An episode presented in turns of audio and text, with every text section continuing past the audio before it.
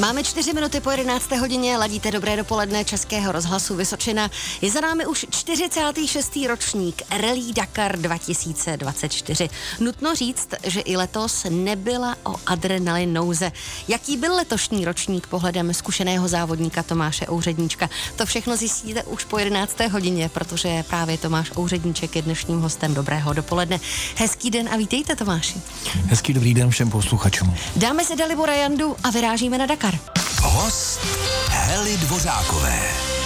Dnes je hostem dobrého dopoledne zkušený dakarský matador Tomáš Ouředníček, 46. ročník Rally Dakar je za námi.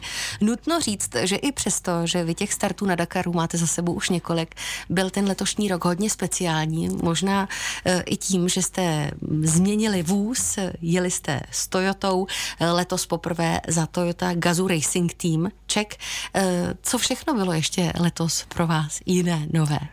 No přestože to byl můj devátý start, tak vlastně to byl pro mě takový Dakar či, s číslem nula. Mně uh-huh. tak připadlo, že je vlastně všechno jiné, protože on jak se Dakar velmi dynamicky vyvíjí a zvlášť po přechodu do Saudské Arábie eh, se mění se neustále pravidla. Vstoupila do toho FIA, Mezinárodní automobilová federace. Takže dneska v Dakar patří do nového seriálu Mistrovství světa. Tak, eh, tak je to stává se z toho trošku jiný závod. A pro nás to bylo po takové nucené dvouleté pauze, to vlastně bylo takový, takový jako prvopočátek. Docela jsem byl překvapený z toho, co všechno se změnilo. Uh-huh. A úplně nešlo využívat všechny ty dakarské zkušenosti, které, se, které jsem do té doby měl. Co všechno se změnilo, to ještě probereme, ale když jste vyrážel na Dakara, byl jste tedy hostem Dobrého dopoledne, eh, tak eh, ten náš rozhovor končil tím, že je tam možná hrozba nějakého teroristického útoku. Vy jste z toho měl velký respekt. Rozplynuly se tyhle obavy během závodu, nebo to tam bylo pořád? Rozplynuli se. Musím říct, že eh, kontroly samozřejmě probíhaly, co se týká všech civilních vozů, třeba kteří kteří jezdili kolem nebo se měli dostat do bivaku, nebo to bylo zásobování, tak ten bivak byl vlastně celý obehnán jakoby armádou, která, která kontrolovala každý vůz, který tam přijíždí, kontroloval, jestli náhodou na, na sobě nemá nějaké nálože a tak dál. Ale to bývalo i v minulých letech. To, že se nás pořadatelé snažili dostat jakoby mimo nějaké velké centrum dění, mimo města, to je asi v pořádku, protože ta logistika je tam komplikovaná je tam opravdu hodně lidí a je potřeba, aby, aby ten pohyb, pohyb byl jakoby možný. Takže ale přesto se to rozplynulo, protože cítil jsem se naprosto bezpečně a to jsem jako, tak jako trošku dával pozor, co se kolem děje. Tam se v, v, kolem té Al Uli, kde jsme startovali vlastně, kde byl i ten počáteční bivak, kde jsme strávili mnoho dní, tak eh, kousíček, když se tam jelo na start pro tom první etapy, tak se tam jede kolem takové raketové základny, respektive jsou tam vidět, že, že je tam vojsko, že jsou tam eh, rakety, tak to působí tak jako zvláštně trošku pro nás, ale to už tam bylo v minulosti ale v podstatě nás neohrozovali teroristé, ale ohrožovali nás francouzské posádky, které asi eh, neměli v lásce náš krásný vůz a, a snažili se nám ho zničit, buď to ze předu nebo ze zadu. Mm-hmm. Takže neustále do vás naráželi. neustále do vás naráželi. Narazili do vás teda dvakrát. Jednou to bylo v první etapě, mm-hmm. ne, vlastně v prologu a po druhé to bylo potom v jedenácté etapě. Začali jste si to pak už brát osobně? Uh, trošku s humorem samozřejmě. Teď jsem byl nedávno na nějakém jednání eh, s francouzskou firmou a, a ředitel se mě ptal, a co to prosím tě bylo? Co si, já se ti teda omlouvám za všechny francouzi. Jo. Já jsem říkal, ne, to je jenom taková jako legrace, že v podstatě se podařilo dvakrát francouzům do nás trefit. Jak moc vám ten 46. ročník Dakaru, eh, nechci říkat zkomplikoval, ale možná ano, zkomplikoval i nový vůz, eh, který jste třeba neměli takovou možnost si ošahat. O tom si budeme povídat už po písnice. Buďte s námi. Host dobrého dopoledne. Jste s Českým rozhlasem Vysočená. Dnes je hostem dobrého dopoledne dekarský závodník Tomáš Ouředníček, který nakonec dojel do cíle 46. ročníku společně se svým partiákem Davidem Křípalem. Nakonec jste se umístili na 39. místě. Jak moc vás vyškolil nový vůz? Ten náš nový Hilux funguje úplně fantasticky. No. Uh-huh. Ale já jsem pořád hledal tu důvěru k tomu. Protože my jsme měli na začátku špatně nastavený podvozek, byla tam nakonec nějaká chyba na tlumičích kterou se nedala úplně dobře rozeznat. Takže my už, když jsme měli shakedown, to znamená, to je takový rozježdění, to je před závodem ještě, je tam udělána taková trať, kde se dá zkoušet nastavení vozu právě, tak se mě podařilo okamžitě trefit nějakou skálu a ten vůz jsem poměrně silně rozbil tak jsem si říkal, tak toto pěkně opravdu začíná. Jo. Tak jsem, vlastně jsem vlastně jsem si myslel, že ani nemůžem dojet nikdy, jo. protože my jsme, pořád jsme měli, jsme měli nějaký testování, tak se tam vždycky ukázal nějaký problém. Nakonec se ukázalo, že Toyota je opravdu mega spolehlivý auto. To co, to, co jsme si o, o tom vždycky mysleli. Tak to fakt funguje. A my jsme jenom hledali tu správnou cestu k tomu, eh, vědět to a i na té trati, která byla extrémní, nejenom, že extrémně těžká, já bych řekl i místy extrémně nesmyslná, uh-huh. protože nás pořadatelé nás nechali šplhat někdy po skalách a jezdit přes obrovský balvany nebo se dostat mezi dvě skály, mezi kterými byly zhruba dva metry, ale to auto má dva metry třicet, takže to nešlo přejet jinak, než to auto poslat, poslat jednou stranu na tu skálu. Prostě úplný nesmyslí. Je to možná, to vypadá na obrázcích pěkně, ale je to jenom otázka toho, jestli člověk má ty nervy to auto tam takhle zničit. Jo. To, co to znamenalo pro motorkáře, je potom strašným kamení, to bylo opravdu jako šílený. Viděli jsme motorkáře spadený, viděli jsme bohužel i, i motorkáře, kteří byli v ohrožení života nebo kteří to nakonec nedali. Tak eh, z tohle hlediska jsem ještě pořád hledal tu důvěru k tomu autu, abych věděl, že opravdu můžu tlačit i na těch tě, těžkých rozbitých místech. Ale jinak vlastně bylo mega spolehlivé, nás od dobrého výsledku oddělila úplně banální, banální závada, která, eh, za kterou bych asi si nalískal, protože jsem za to zodpovědný, protože je to asi otázka našeho servisu. Upadlo nám kolo. Uh-huh. Upadlo nám kolo, ale takovým způsobem, že se vlastně utrhly všechny ty šrouby, ty štefty, které to drží do kolo. Ty se normálně usekly. Nikdy v životě to nikdo z nás neviděl. Nikdy to nezažil. Ale nám se to stalo bohužel na té maratonské 48-hodinové etapě, která byla poprvé v historii Dakaru. A stalo se nám to v takovém místě, v tak odlehlém místě pouště uh, Rub al čili pusté končiny, kam už se nedostal žádný kamion a žádný nikdo jiný, kdo by nám mohl pomoct. To znamená, že jsme byli úplně odkázáni na sebe a skončili jsme v té poušti takovým způsobem, že nakonec jsme si poradili. Bylo to složitější, protože jsme museli vzít zbývající šrouby z jiného kola a dát, je, dát to na, na to utržené kolo, ale znamenalo to rozdělat celý ten podvozek. Uh-huh. Což v té poušti s tím minimálním nářadím, který jsme měli, byla opravdu náročná operace, která trvala příliš dlouho, asi tři hodiny. Mezi tím se setmělo. A v té poušti se prostě nedalo pokračovat dál.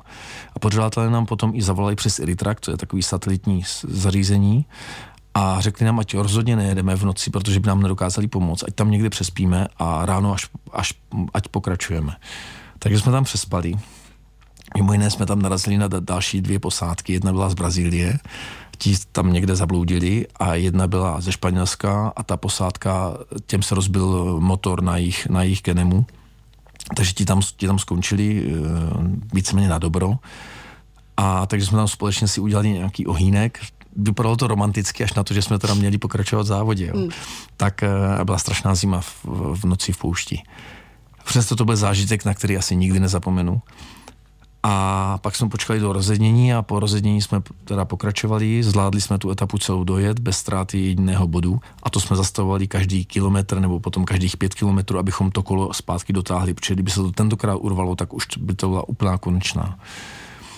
No a za to, že jsme to teda dojeli, tak jsme dostali penalizaci 41 hodin, což znamenalo pro nás absolutně konec jakékoliv šance na, na dobrý výsledek. Jo. A to bylo psychicky hodně náročný.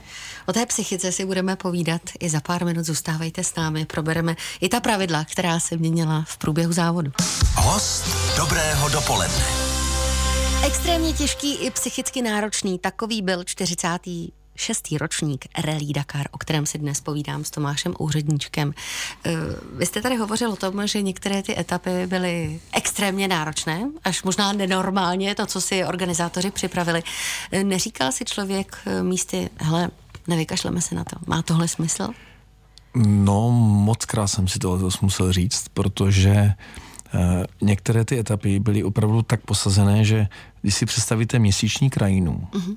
ono to vlastně byla nějaká, nějaká eh, oblast eh, se sopečnou činností, takže to byl takový ten sopečný kámen, ten lávový kámen, který je neustále strašně ostrý.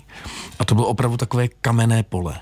Opravdu velké balvany, ostré šutry. A přesto to prostě natáhli rovně. No, já bych řekl, že úplný nesmysl. My jsme nám občas museli šplhat na nějaké skály, pak z těch skal skákat dolů. No prostě absolutní extrém. který znamená, že člověk psychicky buď to musí držet plyn, anebo to prostě nedá, protože nechce tomu autu ublížit úplně. A to je přesně můj problém, že já jsem tomu autu rozhodně nechtěl ublížit. Tak eh, jede opatrně tam začnete potom ztrácet. Jo. Ale zase někteří ztratili mnohem víc, protože tam urvali třeba kus podvozku a, a museli pak čekat na nějakou větší opravu. Takže v tom to bylo jako nesmyslné. To nebylo o závodě, to bylo o tom, kdo to psychicky jako opravdu dá a, a vydrží to a přes ty balvany jet prostě a mhm. nešetří to auto. A to za mě se to snažili pořadatelé udělat jakoby těžké, ale podle mě je to nesmysl. Tohle to je nesmysl. Když si vezmeme tenhle faktor, tu trať, kterou organizátoři vymysleli, i fakt, že pravidla závodu se měnily v průběhu samotného závodu, to asi psychice taky moc nepřidá. Je to tak, že vlastně těm pravidlům v podstatě nikdo nerozuměl, protože, protože neustále se tam někdo chodil ptát za, za naším stykařem, čili za, za tím člověkem, který byl, který byl pro, pro závodníky k dispozici, pro to, aby jednak vysvětloval pravidla, jednak aby se mohli dávat u něj protesty a tak dále. On byl takový komunikační můstek mezi FIA, mezi Mezinárodní federací a mezi závodníky. Uh-huh. A e, přiznám se, že to nefungovalo úplně dobře, protože my například, když jsme, když jsme pomáhali, tak jsme potom chtěli odečít čas, tak jsme jenom tohohle člověka jsme asi hodinu zháněli. Jo. Nikdo nevěděl ani kde je. Takže z hlediska organizace si myslím, že to nebylo úplně dobře zařízeno. A jednak se tady v, té, v tom stanu organizačním se tam neustále střídali závodníci, neustále si na něco stěžovali, protože nebylo úplně jasné, jak ta pravidla vlastně jsou daná. A v okamžiku, kdy, kdy se vydala nová pravidla pro rok 24, tak tam z toho vytáhli největší změny. Ale třeba nenapsali tam do těch změn, že největší změnou podle mě za celou historii Dakaru je to, že v okamžiku, kdy člověk nedojel nějakou etapu, nebo třeba nějaký den vůbec neodstartoval, tak dříve to bylo tak, že automaticky byl pryč z výsledků, ale mohl pokračovat na takzvaného žolíka, mohl prostě dál pokračovat v závodě, měl oranžová čísla a nebyl potom ve výsledcích. Uh-huh. A letos to ku podivu nechali všechny ve výsledcích. Takže ve výsledcích před náma je třeba auto, který se rozbilo v poslední etapě úplně na Maděru. Posádku odvezl vrtulník, protože měli i nějaký, nějaké nevážné naštěstí zranění. A, a přesto jsou ve výsledcích pořád. To dřív prostě vůbec nehrozilo. Dřív platilo takové pravidlo, že v podstatě člověk musel dojet do toho bivaku dřív, než odstartovalo první auto. Jo, to bylo takový normální pravidlo a nechali vás celou noc vlastně bojovat o to, aby, aby člověk mohl pokračovat v tom závodě. A ta meta velká, dojet Dakar, to byla ta velká meta. Jo, protože samozřejmě vyhrát Dakar mohli jenom tovární jezdci, to je jasné, ale dojet ten Dakar, to bylo to, o co, o co jsme pořád usilovali. A teď se to nějakým způsobem změnilo, tak jako nenápadně úplně, ale vlastně je z toho takové trošku rozčarování. V tom případě nevytrácí se tím pádem celé to kouzlo toho Dakaru tímhle? Za mě ano. Za mě se to trošku vytrácí. Stává se z toho opravdu je to závod mistrovství světa, je to prostě, je to prostě rally. Je to prostě rally se vším všudy, s nasazením maximálním od prvního okamžiku a je to samozřejmě závod, který je čím dál tím nákladnější uh-huh. a bez opravdu velkého rozpočtu. Nemá cenu tam startovat. Tak se na ty finance taky trošku podíváme. Zůstávejte s námi. MC Erika Barbara, sen rozplynul se do jisté míry i sen, ten dakarský sen Tomáše Úředníčka. My si dnes povídáme o 46. ročníku právě Rally Dakar, eh, závod, který absolvoval Tomáš Úředníček společně se svým kolegou eh, Davidem Skřípalem. Křípalem. Mě by teď ale zajímalo, eh, jak moc jsou znát právě ty finanční prostředky a možnosti jednotlivých týmů a jak moc se na Dakaru samotném promítají ty peníze v poslední době. Připadá mě, že to je neustále tím, že jak se Dakar mění, jak se zrychluje, takže je to opravdu čím dál tím podstatnější, podstatnější část. Protože já jsem, ku příkladu, my jsme, my jsme nezvládali prostě v tom strašném chvatu v těch příprav, tak jsme nedali ten rozpočet dostatečně dohromady, takže jsme měli poměrně omezený rozpočet.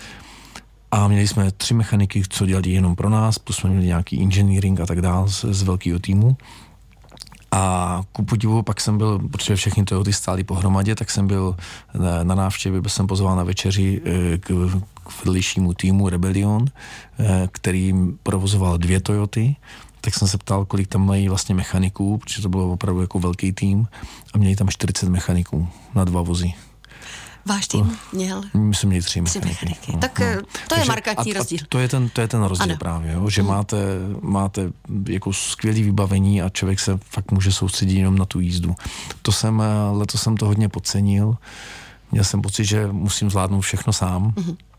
Ale jenom třeba spravovat sociální sítě je opravdu, je to časově hrozně náročný a v okamžiku, kdy se potřebujete opravdu jako intenzivně odpočívat nebo jít na masáž nebo se nějak připravovat i psychicky mít tu hlavu v pořádku, tak když tam máte do toho řešit, řešit videa pro českou televizi nebo, nebo pro novu a tak dále, řešit všechny ty, ty věci kolem, tak to vás vlastně z toho vytrhuje. Jo? A ty ostatní týmy na to mají samozřejmě dostatek lidí, ale my jsme ty lidi neměli, protože je to rozpočtově prostě strašně moc zná, takže my jsme se soustředili na to, abychom měli dobrou techniku, abychom měli to, to technické zázemí k tomu, ale to všechno okolní se muselo škrtnout. A pak to dopadlo všechno na moje záda a možná, že i díky tomu jsem pak trpěl velkýma bolestma. Možná, že to nebude jenom, jenom z nastavení auta, z těch nárazů, ale i Stres? i ten stres, Dopadl na který na vaše mě záda. dopadl. Hmm. Přesně tak. Eh, Vy jste, a je o vás známo, o vašem týmu, že na Dakaru vždycky, když je potřeba, tak pomůžete jiným týmům. Eh, Platilo i v rámci 46. ročníku, že každý dobrý skutek může být po zásluze potrestán. Ve vašem případě určitě, řekla bych. Za mě je prostě, je to typická věc na Dakaru, že na Dakaru se přece pomáhá. Teď, To je to kouzlo celé. Hmm. Mělo by to tak být. Je je to tak, že nesmíte po, přijmout jakoukoliv cizí pomoc, jakoby od třetích stran, ale závodníci navzájem si pomáhají. A já to beru jako takové nepsané pravidlo a, a, a za mě je to jako otázka fair play. A pořadatel na to myslí, protože v pravidlech, jak jsem později zjistil, potom je to přesně popsáno a když přijdete k nějaké nehodě a nesvítí tam nápis OK, tak eh, jste povinni pomoct.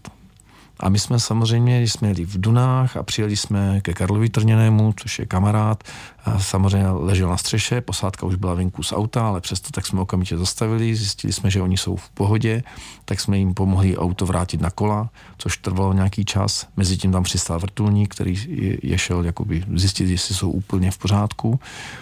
Takže jsme ho vrátili na kola a, a udělali jsme to přesně podle pravidel, že jsme zmáčkli zelené tlačítko a až jsme skončili tu operaci, jak jsme zmáčkli zelené tlačítko a bylo běžným, pra, běžnou praxí, že vám to pořadatel odečetli, protože jste pomáhali posádce v nouzi. Neměla technický problém, ale měla, byla opravdu po nehodě. Tak eh, a pak jsme pokračovali a ten den, zrovna to byla taková zkouška asi nervů, tak jsme, u tratě se válela ještě jedna bugy, která byla polské posádky, tak jak už jsme byli v tom pomáhání, tak Ano. jsme jim taky pomohli, tak jsme jim to vrátili na kola. Ještě to bylo vtipné, že já jsem nerozeznal, že to je bugina, takže když jsem zatáhl, tak jsem zatáhl tak moc, že oni se převrátili na, na druhý bok, jo. takže pak jsme ještě vraceli zpátky na kola z toho druhého boku. Ale v pořádku, udělali jsme zase stejný mm. proces, stiskli jsme zelené tlačítko a zelené tlačítko jsme skončili. A pak, když jsme přijeli do cíle, tak jsme hnedka se ptali na to, že bychom rádi měli odečtený ten čas, kdy jsme pomáhali. Protože my jsme potom z kamery jsme si zjistili, že to trvalo skoro 15 minut, obě dvě ty pomoci. Ano. A 15 minut ten den reprezentovalo 23 pozic startovních. Jo. 23 pozic je je strašně dost. moc, to je opravdu hodně. No a než jsme vůbec sehnali toho člověka, který má tohle to na starosti, pak jsme napsali nějaký protokol a tak dále, že se tomu budou věnovat, tak se tomu nevěnovali nikdy, ten čas nám neodečetli a když jsme to potom reklamovali někdy koncem Dakaru, tak nám vlastně, a to bylo moje obrovské zklamání, tak nám řekli, že jsme neměli pomáhat. Já říkám, když ta posádka byla po nehodě, to je přece naše povinnost, to je přece v, v dakarském duchu. A ten stykař mi řekl, ne, kde je tady dakarský duch? Ten už se dávno utratil. Neměli jste pomáhat. Hotovo. Chce tohle slyšet závodník Dakaru? Poslechněte si odpověď za chvíli. Host Hely Dvořákové. O 46. ročníku závodu Rally Dakar si dnes povídám s Tomášem Úředníčkem. Eh, On skončil nakonec s Davidem Křípalem na 39. místě. Ale pokud byste nestratili tu noc v poušti, nedostali tu obrovskou penalizaci, tak jste mohli být v první dvacíce. Jak člověk tohle, eh, nechci říkat křoupe, ale tak jako si zpracovává ve své hlavě. Tak my jsme měli takový úkol od mé dcery, která 17. ledna do- dovršila 17. rok. Takže k těm 17 nám si dcera přála, abychom byli 17. Tak jsem doufal, že by se to třeba mohlo podařit. Ale ty naděje se zklamaly hnedka v té šesté, v šesté etapě, která byla ta, ta dlouhá, ta maratonská dvoudenní etapa. A tam nám bohužel kvůli té banální, banální chybě, prostě, že nám upadlo kolo, tak jsme, tak jsme tu penalizaci dostali. Nicméně dobře, jsme moc rádi, že jsme to aspoň mohli dojet, že jsme ujeli opravdu všechny kilometry. Jsem hrdý na naši posádku, že jsme nestratili jeden jediný waypoint, že jsme nedostali žádnou penalizaci žád, za neprojetí waypointu. A že jsme se s tím autem trošku naučili jakoby jezdit a že jsme zažili, jak funguje i když tam někde zpozdálí může být ten, to, to součástkové zázemí toho velkého týmu, to, to bylo strašně fajn. Ale eh, vevnitř mám pořád nějaké zklamání, protože vím, že ten výsledek by, by mohl být jakoby lepší. V první etapě jsme chvilku byli nejrychlejší Češi, takže jsem tušil, že by to mohlo být, jako že máme založeno na to, aby ten výsledek byl opravdu dobrý. A nakonec nebyl, tak, ale máme medaily, tak to je fajn, mám osmou medaili, na to možná můžu být hrdý, na devět startů osm medailí není úplně špatný skóre. David ten to má úplně skvělý, ten má šestou medaili ze šesti startů, takže ten má úplně stoprocentní, stoprocentní eh, účast a, a dojetí. Ale přesto ve mně to nějak takhle zůstává a chtěl bych prostě už jet příště už jenom na výsledek. Uh-huh. Eh, když se ještě vrátím k tomu, kdy jste pomáhali při nehodě a organizátoři vám řekli, že vlastně pomáhat nemáte, jak se hm, na tohle vydíváte? Patří to ještě vůbec k Dakaru? Nepomáhat? No, úplně upřímně se přiznám, že jsem tam křičel v tom, v tom stanu pořádatelským, že jsem tam křičel, že tohle přece není duch Dakaru a že já si rozhodně nepřeju, aby až já budu mít nějakou nehodu a budu se tam někde válet a budu tam někde ukapávat benzín a budu mít šanci třeba uhořet, tak eh, že si fakt nepřeju to, aby mě nikdo nepomohl. Že to přece nemůžu myslet vážně, tohle to. Ale je prostě velký problém, že do, té, do toho pořádání vlastně eh, vstoupila FIA a FIA funguje, jak bych to řekl, jako takový úředníci úplně bez nějaké, bez nějaké souvislosti s těma závodníkama. Přece jenom to ASO, pořadatelská organizace, ta dřív to fungovalo, protože tam pracuje řada bývalých závodníků, takže tam to pořád bylo nějak tak jako mhm. děláno pro závodníky a dneska je to děláno na to, aby se plnila pokladnička FIA, kteří mohutně vybírali na, na pokutách nehorázní částky, nás kontrolovali, každý den nás kontrolovali, možná taky proto, že jsme Toyota Gazoo Racing Check, tak eh, viděli to, to hezké auto, každý den nás vážili. Říkali si, tam budou každý peníze. Den kontrolovali ponožky a tak dále. Jakoukoliv věc hledali na to, aby nás mohli pokutovat. Jo. A ne, nebylo to ale pokuta uh, za to, že bychom něco porušili, nebo hledali prostě uh, marginálie. Jenom proto, aby za to mohli vybírat peníze. To mě trošku jakoby znechucuje. Musím se přiznat, že, že začínám čím dál tím víc a víc vzpomínat na, na staré Dakary, kdy ty pravidla byly trošku jinačí a, a mě to prostě víc vyhovovalo. V tom případě si nemůžu odpustit poslední otázku. 46. ročník Dakaru je uzavřen, je za námi, 47. před námi. Chystá se na 47. ročník Tomáš Ouředníček? Sice mě to manželka už rozmlouvá, ale já se pořád chystám. Já se chystám. Vím, že je potřeba dát dohromady velký rozpočet, ale pokud ten rozpočet dáme dohromady, tak chci tam jet a chci udělat dobrý výsledek. My se na to budeme těšit i ve vysílání Českého rozhlasu Vysočina. Díky za to, že jste dnes byl hostem Dobrého dopoledne. Dakarský matador Tomáš Ouředníček nám povídal o 46. ročníku Rally Dakar. No a příští rok zase tady a doufám, že se nakonec podaří se na ty finance, abyste si splnil ten další sen a absolvoval další ročník. Ať se daří naslyšenou. Moc krát děkuji za pozvání. Pěkný den.